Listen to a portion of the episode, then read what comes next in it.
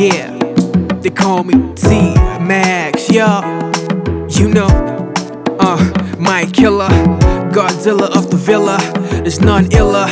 Yeah, they were lovebirds, been in love for a couple years. That kind of love you would describe with a couple words, like beautiful, immaculate, true, out of this world. Problem was, they were from two opposite worlds. I mean, he was the gardener in the house of the governor, and Shawty was the daughter of the governor.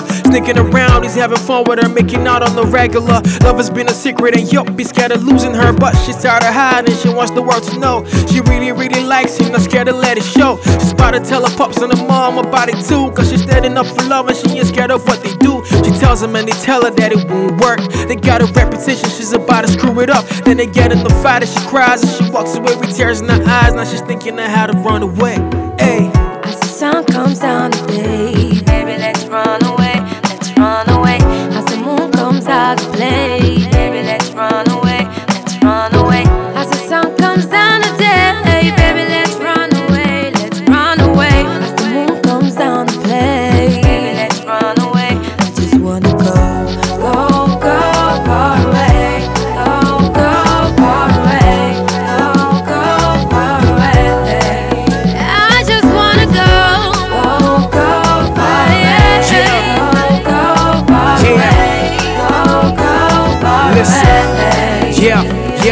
they were lovebirds, been in love for a couple years. That kind of love you would describe with a couple words, like beautiful, immaculate, true, out of this world. Problem was, they were from two opposite worlds.